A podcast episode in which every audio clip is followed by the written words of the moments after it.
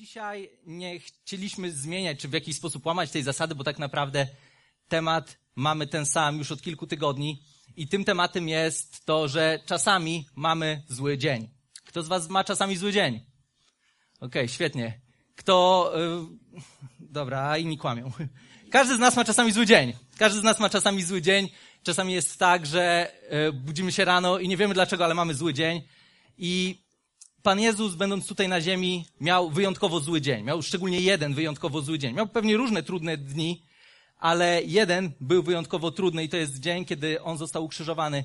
I to, czym zajmujemy się od kilku ostatnich niedziel, to jest rozmawianie o tych słowach, które Jezus wypowiedział na krzyżu, krótko przed swoją śmiercią, bo wiecie jak jest, kiedy ktoś odchodzi i jest okazja, żeby z tą osobą się pożegnać, żeby przy tej osobie być, to często te słowa, które padają na samym końcu są takie szczególne. Później wiecie, rodzina je powtarza, zapamiętujemy to takie życiowe przesłanie tej naszej bliskiej osoby, której może już niedługo z nami nie być. Jest jeden taki fragment z listu do Hebrajczyków z 12 rozdziału, to są wersety od pierwszego do trzeciego, który był dla nas taką mocną inspiracją i tak fajnie spinał to wszystko, o czym rozmawialiśmy. Jest tam napisane tak. Skoro i my mamy wokół siebie tak wielką chmurę świadków, Zrzućmy z siebie wszelki ciężar i grzech, który nas łatwo osacza, w cierpliwości biegnijmy w wyznaczonym nam wyścigu. Patrząc na Jezusa, Twórcę i dokończyciela wiary, który z powodu przygotowanej mu radości wycierpiał krzyż, nie zważając na hańbę i zasiadł po prawicy tronu Boga. Pomyślcie więc o tym, który zniósł tak wielki sprzeciw wobec siebie ze strony grzeszników, abyście nie zniechęcali się w waszych umysłach i nie ustawali. Każdy z nas czy jest tego mniej lub bardziej świadomy, startuje w jakimś wyścigu. To jest wyścig życia. I żeby ten wyścig dobrze ukończyć, Biblia sugeruje nam, żebyśmy patrzyli na to, jak Jezus wykorzystał swoje ostatnie chwile tutaj na ziemi. I przez ostatnie tygodnie rozmawialiśmy o już w zasadzie większości tego, co było powiedziane. Rozmawialiśmy o tym, kiedy Jezus powiedział, Ojcze, przebacz im, bo nie wiedzą, co czynią. Mówiliśmy o tym, że żeby mieć dobry początek w złym dniu, to dobrze jest zacząć od tego, żeby przebaczyć. Rozmawialiśmy o tym, żeby pomagać innym, który, którzy mają zły dzień. To, było, to była ta historia, gdzie Jezus zwrócił się do jednego z łotrów, który był ukrzyżowany obok niego i powiedział, jeszcze dzisiaj będziesz ze mną w raju. Mu w bardzo praktyczny sposób pomógł. Marcin mówił nam o tym, żebyśmy trudne pytania zadawali Bogu, bo nawet Jezus w tych ostatnich chwilach powiedział, Boże mój, Boże mój, dlaczego mnie opuściłeś?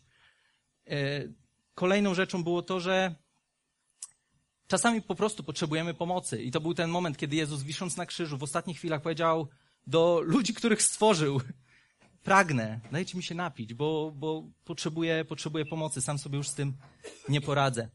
I w zeszłym tygodniu rozmawiali, Marcin mówił o jednym z najważniejszych słów, jakie kiedykolwiek padły w dziejach ludzkości, i to były słowa wykonało się.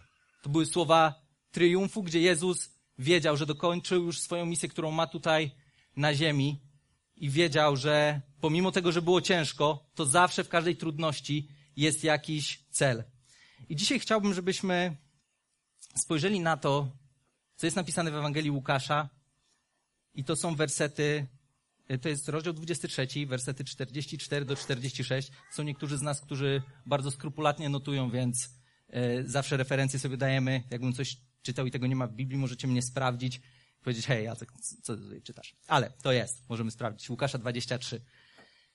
Około godziny szóstej ciemność ogarnęła całą ziemię aż do godziny dziewiątej.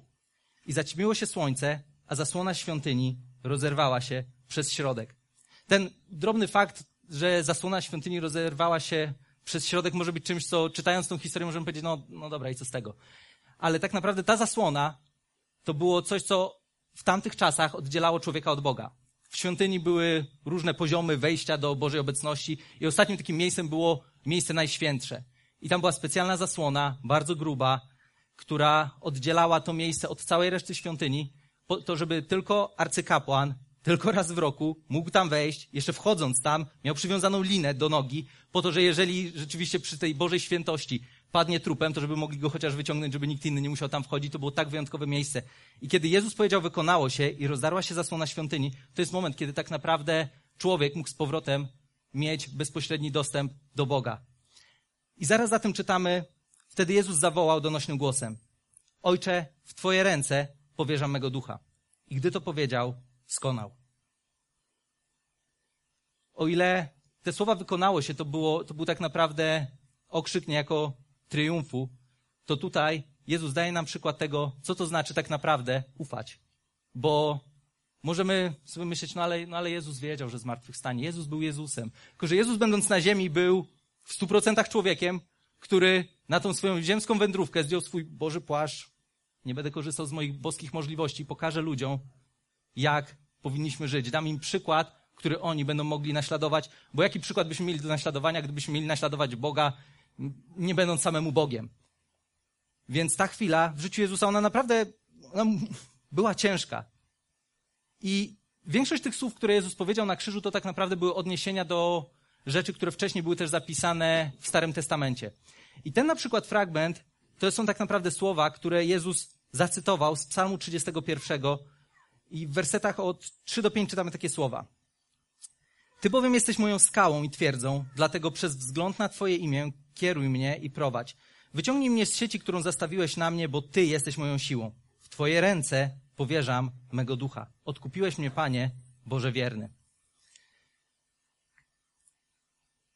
Krótko przed tymi słowami, które, które Jezus zacytował, jest napisane, że Boże, wyciągnij mnie z sieci, którą zastawili na mnie. Innymi słowy, są na mnie zastawione pułapki. Ja ufam Tobie i ufam temu, że Ty jesteś w stanie mi pomóc. Jedną z takich pułapek, która, w którą wpadamy wszyscy, czy tego chcemy, czy nie, to jest pułapka, która się nazywa zmartwieniami. Nie wiem, czy kiedyś e, słyszeliście taką historyjkę, e, jest taki film, który gdzieś tam krąży w internecie, e, gdzie facet zadaje pytanie, słuchaj, czy masz problem w życiu? No i jest opcja odpowiedzi, no mam. Czy możesz coś z nim zrobić? Nie. No to po co się martwić? E, I znowu zadaje pytanie, czy masz problem w życiu? Nie, nie mam. No to po co się martwić? Później jest, czy masz problem w życiu? No mam. Czy możesz z nim coś zrobić? Tak. No to po co się martwić? I tak naprawdę z jak, którejkolwiek strony nie spojrzelibyśmy na nasze zmartwienia, to jest tak, że ostatecznie po co mamy się martwić? I nie wiem, jak jest, y, jak jest u was, w waszych rodzinach, ale jako, że Doroty nie ma, to skorzystam z tego, żeby wam powiedzieć, jak jesteśmy niesamowicie dobraną parą, niesamowitym małżeństwem, które jest bardzo zgodne, podobne do siebie. Y, I to szczególnie wyraziło się ostatnio, kiedy Tola miała pierwszą gorączkę. Pojawił się jej ząbek, zaczęło lecieć jej z noska i, pojawi i pojawiła się jakaś drobna gorączka. I jeszcze wcześniej to tak naprawdę była pierwsza gorączka. Wiem o tym dlatego, że Dorota codziennie sprawdzała kilka razy temperaturę, zazwyczaj jeszcze przed tą gorączką, żeby wiedzieć, czy Tola aby na pewno nie ma gorączki. Gdzie ja tak patrzyłem i myślę, no, no dziecko się uśmiecha, to chyba zdrowe, nie? Ale Dorota zawsze tak profilaktycznie, sprawdzimy.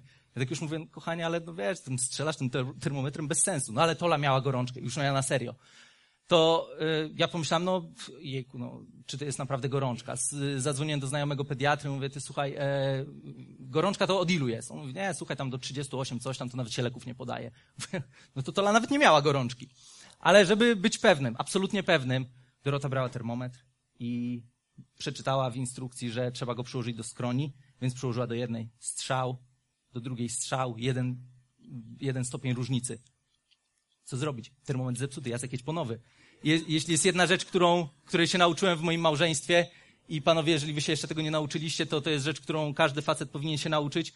Jeżeli żona mówi, jedź po nowy termometr, bo ten jest zepsuty, to jedziecie po nowy termometr, pomimo tego, że wiecie, że on nie jest zepsuty, tylko być może akurat pomiar był, był z jakiegoś powodu różny. Ale pojechałem po nowy termometr, e, pomiar został dokonany po raz kolejny, no i, no i było no całe, tam uśrednijmy 37,5. Myślę, jaka gorączka, przecież to dziecko okaz zdrowia, no troszkę z noska leci. I któregoś razu obudziliśmy się i Dorota tak przykłada rękę do czułka Toli i jaką ona ma gorączkę, jaka ogromna gorączka. Ja tak myślę, i znowu, nie, wiem, panowie, czy wy też tak macie. Jak mi ktoś mówi ogromna, to ja myślę co najmniej 42. No bo to, to tak, tak mniej więcej brzmi. E, ale jeszcze inna sprawa jest taka, że dla mnie ogromną trzeba zmierzyć. Więc mówię, wiesz co, kochanie, to weź ten termometr nowy, może, który kupiłem, ten lepiej działa niż ten stary, ten stary to dziadostwo na pewno źle zmierzy. I zmierz, ile ta tola tak naprawdę ma. E, I okazało się, że miała 37,2. Więc to, co dla Doroty było ogromną gorączką, okazało się, że wcale niekoniecznie było taką ogromną gorączką, ale tak naprawdę każdy z nas ma w swoim życiu rzeczy, o które się martwimy. Czy tego chcemy, czy nie. Martwimy się o różne rzeczy i nawet ci, którzy mnie znają trochę lepiej, wiedzą, że ja nie martwię się o zbyt wiele rzeczy. Niemniej jednak skłamałbym was, gdybym powiedział, że nie martwię się w ogóle. I nawet są, są rzeczy, że ja mam tą taką umiejętność, że potrafię nawet tutaj przyjść i, i nikt cię nie połapie, że jestem czymś zmartwiony, pomimo tego, że mogę być czymś zmartwiony. Zdecydowanie jest to coś, czego moje, moja żona nie potrafi zrobić. E, ale to nic też wielkiego. Jeżeli widzicie, że ma smutną minę, to znaczy, że trzeba ją przytulić i to jej zdecydowanie pomoże. Ale każdy z nas się martwi. I co zrobić ze zmartwieniami? Jakie jest rozwiązanie na nasze zmartwienia? W Ewangelii Mateusza w szóstym rozdziale to jest, e, to są, to jest coś, co nazywamy kazaniem na górze. Najważniejsze kazanie, jakie Jezus kiedykolwiek powiedział. Czytamy trochę o tym, jak Bóg patrzy na nasze zmartwienia, bo to, że my się martwimy, to jakoś szczególnie Pana Boga nie obraża. Bóg jest świadomy tego, że się martwimy. Wie, że będziemy się martwić, nawet wie doskonale, o co będziemy się martwić. I w Ewangelii Mateusza w szóstym rozdziale, od 24 wersetu, tam później będziemy czytać do samego końca, e, czytamy na początek takie słowa. Nikt nie może dwóm panom służyć, gdyż albo jednego będzie nienawidził, a drugiego będzie miłował, albo jednego będzie się trzymał, a drugim pogardzi. Nie możecie służyć Bogu i mamonie. Możecie powiedzieć, no dobra, ale co to ma wspólnego ze zmartwieniem? To już o zmartwieniu nic nie mieliśmy. Ze zmartwieniem to ma to wspólnego, że słowo, które w Biblii pojawia się jako zmartwienie, tak naprawdę oznacza podzielony umysł. Czyli z jednej strony myślę sobie, poradzę sobie, poradzę sobie, poradzę sobie, a z drugiej strony, nie Boże, pomóż mi, pomóż mi, pomóż mi, poradzę sobie, poradzę sobie, Boże, pomóż mi. I to jest to, czym jest zmartwienie. Wydaje mi się, że sobie poradzę, ale co jeżeli sobie nie poradzę? A może sobie poradzę, a może sobie nie poradzę? I tak naprawdę tutaj chwilę przed tym, co Jezus mówi o zmartwieniach, wydaje mi się, że to jest dobry wstęp do tego. Musimy się określić, czy będziemy ufać Bogu, czy będziemy ufać sobie. Bo dalej Jezus mówi tak.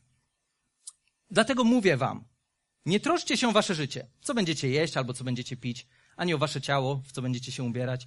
Czy życie nie jest czymś więcej niż pokarm, a ciało niż ubranie? Spójrzcie na ptaki na niebie. Nie sieją ani nieżną, ani nie zbierają do spichlerze, a jednak wasz Ojciec niebieski żywi je. Czy wy nie jesteście o wiele cenniejsi niż one? I któż z was, martwiąc się, może dodać do swego wzrostu jeden łokieć? A o ubranie dlaczego się troszczycie? Dziewczyny, dlaczego się troszczycie o ubranie? To było ode mnie. Przypatrzcie się liliom polnym, jak rosną, yy, nie pracują ani nie przędą. A mówię wam, nawet Salomon w całej swojej chwale nie był tak ubrany, jak jedna z nich. Jeśli więc trawę polną, która dziś jest, a jutro zostanie wrzucona do pieca, Bóg tak ubiera, czyż nie tym bardziej was, ludzie małej wiary. To jest absolutnie naturalne, że się martwimy. I że, i, ale najśmieszniejsze w naszych zmartwieniach często jest to, że w większości martwimy się o rzeczy, które są, że kolokwialnie powiem, takie duperelowate. Nic jakiegoś wielkiego. Tak naprawdę te wszystkie rzeczy, które tutaj się pojawiły, to są rzeczy, z którymi każdy z nas się w jakiś sposób zmaga. Może niekoniecznie myślimy sobie, ojejku, co ja jutro zjem, bo jesteśmy dosyć, żyjemy w dosyć ogarniętym kraju, gdzie nie musimy się martwić o to, czy będziemy mieli co do garnka włożyć, ale jednocześnie, czy czasami nie martwimy się o to, w co ja się, dziewczyny, otwieracie szafę i patrzycie na nią i zadajecie sobie pytanie, w co ja się mam ubrać? Chociaż w tej szafie jest tak wiele różnych rzeczy. Ale przecież ja nie mam, ja nie mam w co się ubrać. To jest coś, czego ja kompletnie nie rozumiem, bo z tych trzech koszulek, które mam, zawsze wiem, że pierwsza z brzegu nadaje się na dany dzień. I dlatego Dorota później się denerwuje, że muszę ci mieszać te koszulki, żebyś brał jakieś różne, no bo później w kółko bierzesz tą samą, która zawsze jest na wierzchu, bo akurat tak jest wyprana, jest wyprasowana i później ląduje w szafie. Ale jest tak wiele rzeczy, które zaprzątają nas, nasz umysł i Jezus tak naprawdę pyta, no dlaczego wy się martwicie? Po co się martwić? Bo wie, że się martwimy. Jest rozwiązanie, bardzo proste na zmartwienie. Jest ono w liście do Filipian w czwartym rozdziale, w szóstym wersecie. Jest tam napisane, są tam napisane takie słowa. To jest jeszcze wstęp y, do prawdziwego rozwiązania. Nie troszczcie się o nic, ale we wszystkim przez modlitwę i, i prośbę z dziękczynieniem niech wasze pragnienia będą znane Bogu. Nie troszczcie się o nic, ale we wszystkim przez modlitwę i prośbę z dziękczynieniem niech wasze pragnienia będą znane Bogu.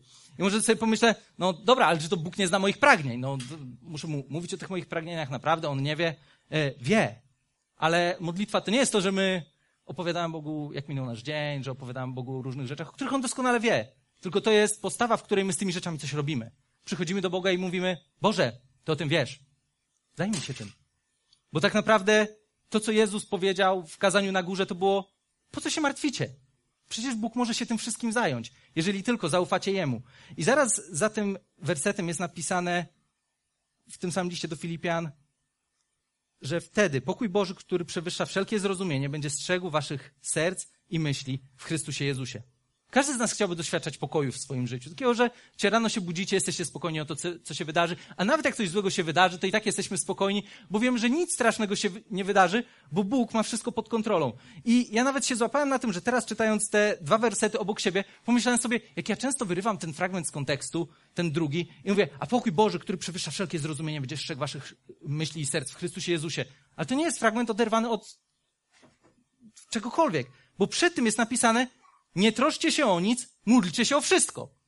Czyli zasada jest prosta. Nie troszczę się, modlę się o wszystko, czyli to wszystko, co mam, przynoszę Bogu i mówię, Boże, weź to, weź, zajmij się tym. I Bóg nie ma absolutnie problemu z tym, żebyśmy przyszli do Niego i powiedzieli, proszę, to są te wszystkie rzeczy, którymi ja się martwię. I dopiero wtedy pokój Boży, który przewyższa wszelkie zrozumienie, będzie strzegł waszych myśli i serc w Chrystusie Jezusie.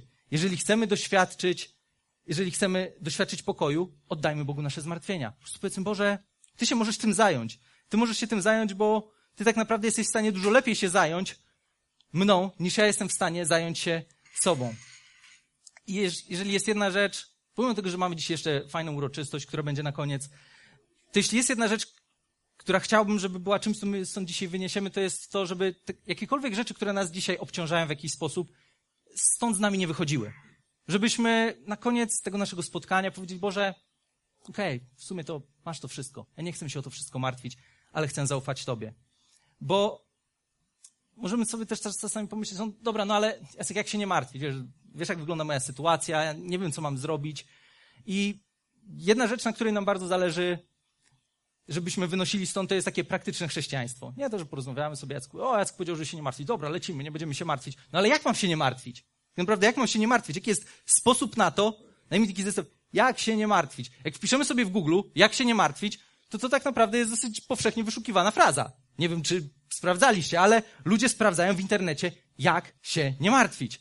I już wiem, że niektórzy dzisiaj, kiedy wyjdą, będą sprawdzać, jak się nie martwić i co powie na to Google, tak patrząc po niektórych minach, ale zanim sprawdzimy to, co powie nam wyszukiwarka, możemy sprawdzić, co Jezus dalej mówi w tej samej Ewangelii Mateusza. Bo mówi tak, nie troszcie się więc mówiąc, co będziemy jeść, albo co będziemy pić, albo w co się ubierzemy, ubierzemy, bo o to wszystko poganie zabiegają. Wie bowiem wasz Ojciec Niebieski, że tego wszystkiego potrzebujecie. Pierwsza zasada, która jest nam w stanie pomóc w tym, żeby się nie martwić, to jest to, żeby poznać Boga. Albo jeżeli już znamy Boga, to żeby poznać Boga lepiej. Bo każde nasze zmartwienie jest wynikiem tego, że my tego Boga po prostu do końca nie znamy. I to się zdarza w życiu każdego z nas, kto tutaj siedzi. Znam Boga lepiej, znam Boga gorzej, może nie wiem, może nie znam go w ogóle wcale, nie wiem, ale poziom mojego poznania Boga jest wprost proporcjonalny do tego, jak podchodzę do moich zmartwień. I często mamy tak, że my boimy się, nie wiem jak wy, ale ja się przyznam szczerze, kiedy miałem około 18 lat, ja bałem się poznać Boga. Bo myślałem sobie, że jeżeli poznam Boga, to on na pewno będzie chciał zrujnować moje życie. W sensie nie, że mnie zabije, tylko będzie chciał, żebym zrobił coś, czego nie chcę robić. Na przykład, nie wiem, będzie kazał mi, nie wiem, pójść do jakiegoś zakonu i się zamknąć, się nie odzywać całe życie. A jak widzicie, lubię mówić. I myślę sobie, Boże, dlaczego jesteś taki okrutny? Dlaczego zmusisz mnie do tego, żebym coś takiego zrobił? I kiedy z biegiem lat poznawałem Boga coraz lepiej, tak sobie myślałem, Boże, jak mi w ogóle głupio, że ja tak o Tobie myślałem. Bo tak naprawdę Bóg stworzył nas w taki sposób, żeby prowadzić nas zgodnie też z tym, jak jesteśmy stworzeni. Każdy jest stworzony w unikalny sposób. Dlatego na przykład ja nie próbuję grać na gitarze, bo robi to Marcin o wiele lepiej, co zresztą mieliśmy okazję dzisiaj usłyszeć. Pierwsza rzecz, poznać lepiej Boga. To jest coś, o czym my też rozmawiamy tutaj często jako Kościół. I wierzę, że jeśli są cztery rzeczy, które mogą sprawić, że żyjemy pełnym chrześcijańskim życiem, to są one następujące. Często o nich mówimy. Niektórzy myślą, że to już Jacek, znowu będziesz mówił te cztery rzeczy, ale powiem je. Bo to jest tak naprawdę kwintesencja chrześcijaństwa. Po pierwsze, żeby znać Boga. To jest, to jest pierwszy krok w ogóle w jakimkolwiek chrześcijaństwie. Żebyśmy poznali Boga. Drugie, żebyśmy doświadczyli wolności, którą On dla nas ma. Trzecia rzecz to jest to, żebyśmy odkryli swoją misję. Każdy z nas ma jakąś misję tutaj na ziemi. Ale jest jeszcze czwarta rzecz. Żebyśmy sprawiali, żeby ten świat był lepszym miejscem. Żebyśmy zmieniali ten świat na lepsze. I tak naprawdę Ktoś może powiedzieć, pokaż mi, gdzie to jest w Biblii. Przy innej okazji z miłą chęcią się tym zajmę, bo już nawet rozmawialiśmy. Jest masa fragmentów, które są w stanie nam pokazać, że to tak naprawdę w bardzo uproszczony sposób, nie mówię, że nie, w bardzo uproszczony sposób pokazuje, czym jest chrześcijaństwo. Znaj Boga, doświadcz Jego wolności, odkryj swoją misję i zmieniaj świat na lepsze. Bo tak naprawdę jesteśmy tutaj na chwilę, a to, co stąd wyniesiemy, to tak naprawdę pewne dziedzictwo, które zostawimy. Dlatego Jezus mówi, po co się macie troszczyć? Bo o to wszystko zabiegają poganie. Kim są poganie? Ludzie, którzy nie znają Boga. Więc nie bądźcie jak poganie, nie bądźcie jak oni, nie bądźcie... I to nie było, Jezus nie mówił, że a, ci poganie są tacy źli. Nie, oni po prostu nie znają Boga i dlatego się troszczą. Ale kiedy znamy Boga, to nie musimy się troszczyć, bo wiemy, że nasz Ojciec Niebieski da nam wszystko, czego potrzebujemy. Nie musimy się martwić. Ale jest drugi krok do tego, żeby poradzić sobie z naszymi zmartwieniami, z naszymi troskami. Pierwsze to jest, żeby poznać Boga, albo lepiej poznać Boga, a drugie to jest to, żeby postawić Boga nad swoimi zmartwieniami. W kolejnym wersecie, w 33 Jezus mówi, szukajcie najpierw Królestwa Bożego i Jego sprawiedliwości, a to wszystko będzie wam dodane. Masz jakieś problemy w życiu, martwisz się czymś? Szukaj najpierw Boga. Szukaj tego, co jest, co Jemu zaprząta głowę i kiedy my się zajmujemy, że tak powiem, Bożym biznesem, to Bóg się zajmuje naszym biznesem i Mówiłem o tym kilka tygodni temu, że ja naprawdę, ja nie chcę się zajmować sobą. Ja nie będę ściemniał. Pomimo tego, że jestem, jestem niektórzy powiedzą, że jestem dosyć rozgarnięty chłopak, rezolutny, coś tam potrafię ogarnąć, ale nie chcę się zajmować swoim życiem. Ja dużo bardziej wolę, że Bóg się zajmował moim życiem, bo On dużo lepiej zajmie się moim życiem, a ja zajmę się moim życiem na tyle, na ile Jacek umie się zająć swoim życiem. Jak spytacie Doroty, to powie, że czasami byle jak. Yy, ale to, to jest jeden z wersetów, które są dla mnie takimi tak naprawdę życiowymi wersetami. Szukajcie najpierw Bożego Królestwa Jego sprawiedliwości, a wszystko inne będzie wam dodane. Chcesz mieć wszystko, co potrzebujesz? Szukaj tego, co Bóg ma dla twojego życia i wtedy będziemy w stanie korzystać z tego wszystkiego, co On dla nas przygotował. I trzecia rzecz. Po pierwsze, poznajemy Boga. Po drugie, stawiamy Boga nad naszymi zmartwieniami. I po trzecie, żyjemy po prostu dzień za dniem. I nie mówię tutaj o wiecie, carpe diem, żyj chwilą, nie wiem, rób sobie co chcesz, bo nie o to chodzi. Chodzi o to, że dalej Jezus powiedział, nie troszcie się o dzień jutrzejszy, gdyż dzień jutrzejszy sam się zatroszczy o swoje potrzeby. Dość ma dzień swego utrapienia. Tak naprawdę dzisiaj mamy wystarczająco zmartwień na, na całe dzisiaj. Jeżeli mamy dzisiaj jakieś zmartwienia, zajmijmy się nimi dzisiaj, nie myślmy o tym, co będzie jutro. Bo czasami tak jest, że my się martwimy o rzeczy, które w ogóle nie istnieją. Nie wiem, czy kiedyś mieliście takie rozmowy u siebie gdzieś w rodzinie ze znajomymi i tak dalej. Czasami z Dorotą, jak rozmawiam, to tak sobie, y, możecie wierzyć to czy nie, ale czasami na przykład zdarzy się, że ktoś coś na mnie powie głupiego. E, I ja wtedy sobie dopisuję całą historię, dlaczego ktoś coś na mnie powiedział głupiego i dlaczego on mnie nie lubi i tak naprawdę jak bardzo mnie nie lubi, jak bardzo mnie nie cierpi i w ogóle jakieś różne historie sobie dopisuję. I czasami tak się łapię na tym, że wiesz co, kochanie, w sumie to ja mógłbym go spytać, bo prawdopodobnie to wszystko, czym się teraz martwię, że ta osoba myśli o mnie, to w ogóle nie jest prawdą. Ona być może coś się chlapnęła, po prostu, niechcący, więc lepiej podejść do takiej osoby, ej, słuchaj, o co chodzi, czy, nie wiem, musimy o czymś porozmawiać. Zamiast tworzyć sobie takie historie i martwić się o rzeczy, które w ogóle nie istnieją. Bo jutro, czy tego chcemy, czy nie, jutro nie istnieje. Jeszcze nie ma jutra. Jutro będzie jutro. Dlatego dzisiaj zajmijmy się tym, co mamy dzisiaj i jak najlepiej wykorzystajmy ten dzień dzisiejszy, bo statystyki są nieubłagane. 100% y, ludzi kończy swoje życie śmiercią. Jest jeden straszny problem. My nie wiemy kiedy. I pomimo tego, że możemy się tu dzisiaj pięknie uśmiechać, to my tak naprawdę nie wiemy kiedy. I sporo historii w ciągu tego roku e, opowiadałem odnośnie tego, z czym zmagała się nasza rodzina, kiedy, kiedy zadzwoniłem do młodego w styczniu i mówię, młody, co tam słychać? Akurat siadałem do auta, ja nie chciałem do ciebie dzwonić, wiesz co, e, tata jest, szpi- znaczy jedzie do szpitala, nie, jedzie teraz jest w karetce, nie, nie wiem w ogóle o co chodzi. E, to był moment, kiedy naprawdę wszyscy chyba zaczęliśmy się zastanawiać nad naszym życiem. Bo tak naprawdę nasze życie jest strasznie kruche i my nie do końca mamy wpływ na wszystko. Możemy się starać, możemy chodzić na siłownię, jeść takie różne zdrowe rzeczy, które się je, ale ilu jest ludzi, którzy w życiu nie zapalili papierosa, umarli na raka płuc w jakichś niewyjaśnionych okolicznościach? No, nie, nigdy nie wiemy. I dlatego Jezus mówi, nie troszcie się o jutro. Po co będziesz się martwił o coś, czego jeszcze nie ma? Dzień jutrzejszy sam się zatroszczy o swoje potrzeby. Dość ma dzień swojego utrapienia. I pastor Jack Hayford, który jest tak naprawdę autorem książki, która niejako też była dla nas inspiracją do, do rozmawiania o tych wszystkich rzeczach, które Jezus powiedział na krzyżu, napisał w tej książce takie słowa, żeby poradzić sobie ze złym dniem i żeby go zakończyć, trzeba go złożyć w Boże ręce i tam zostawić. Czy wziąć te wszystkie troski i powiedzieć, Boże, masz te moje troski. Zajmij się nimi. Nie wiem, jakie macie dzisiaj troski, ale nie oszukujmy się. Każdy z nas dzisiaj coś ma.